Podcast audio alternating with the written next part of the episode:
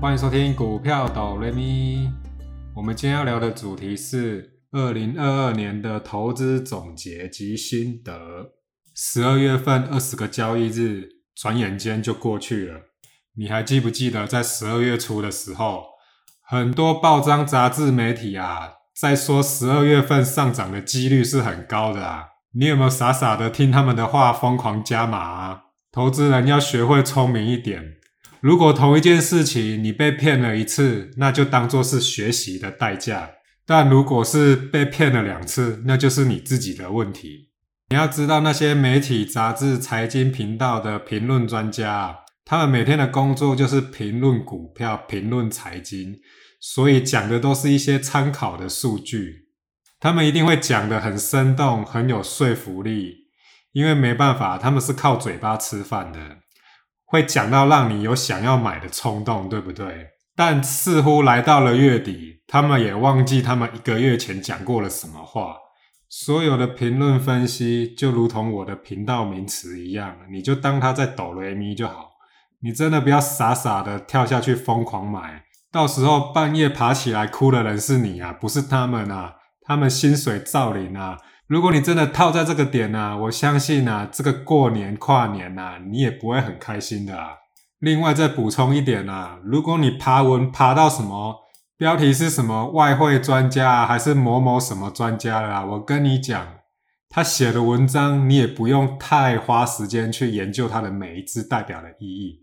我跟你讲，真正的专家就是你自己啊。因为钱是你的，你有赚钱才能给家人更好的生活，不是吗？我再把之前美元的例子再讲一次好了。那时候跌到二十七块多的时候，不是一堆有头有脸的财经专家会说二十六块是常态吗？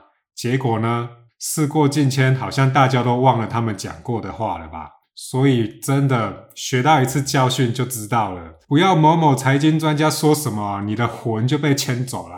你妈讲话，你有那么认真的在听就好了，好不好？聪明一点。台语不是有一句话形容的非常好，就是“狼看你唔惊，啊鬼看你的口口”。有很多案例都是你原本已经持有很漂亮的部位了，但就是听了一大堆狗屁倒灶的一些文章报道，而导致判断失误，随意的卖出，而错过后面的行情。我跟你讲，这种经验不要再发生了。勉励我自己，也勉励大家。话说回来啊，美股在十一月份的反弹啊，我已经慢慢的边反弹边出，虽然没有全部出光光啊，但是已经到一个非常让我安心的水位状况了。前两天看到特斯拉这个股票那么绩优，跌到一百一这个价位，这三年来我从来没有买过特斯拉，但是那时候看到一百一左右的特斯拉。我真的忍不住心动了，抄底了一下。我买特斯拉就是纯粹想抢反弹而已，因为对我来说，一百一的特斯拉打短线是很安全的。你完全不用去理会报章杂志还是媒体说什么特斯拉多烂多烂啊，伊央马斯克已经不行了，什么什么的。特斯拉之前一千多的时候，也是从你们这些人的嘴巴说它会上看三千的。这中间特斯拉的股价经过拆分之后，现在跌到了一百一十块，但特斯拉还是特斯拉，它没有因为股价跌了那么多，特斯拉的本质改变了什么？Model Y 还是 Model Y，还是有人会买。一间公司就如同人生的缩影一样，有时候有顺风，有时候也会有逆风。那些都是无可避免的，像这样子的例子不止在美股，台股也是会有绩优的公司，偶尔遇到一些 trouble，是他没有办法控制的，不是吗？特斯拉反弹到一百二，那我就适度的调节一些，因为我的阶段任务也完成了，我当初就是打反弹而已，所以啊，各位投资小伙伴啊。报章杂志的数据跟评论，不是说不能看，你可以看，也可以多听别人的意见。但是，就如同我之前说的，你听完、你看完之后，你要自己融会贯通，变成自己的武器，这样的投资经验才会慢慢的累积成长。有了之前抄底奈飞的经验，让我这一次抄底特斯拉变得更加的小心，知道之前犯的错误在哪里，仓位没有控制好，也就是同样的错误不要再出现在特斯拉身上了。之前加码奈飞的时候。最后一批的价位是落在两百二，就全部买下去，完全没有想到它最后可以跌到一百六、一百七，导致一百六的时候完全没有子弹可以买，眼睁睁的看它反弹。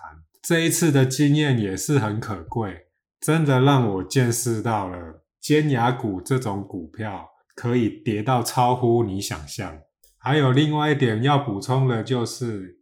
当有一些股票你卖掉了之后，还是可以持续追踪的。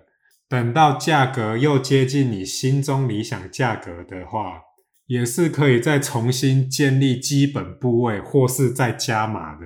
不要因为把一档股票卖了之后，就再也不去看它了。有时候会因为这样子而错过一些很漂亮的买点。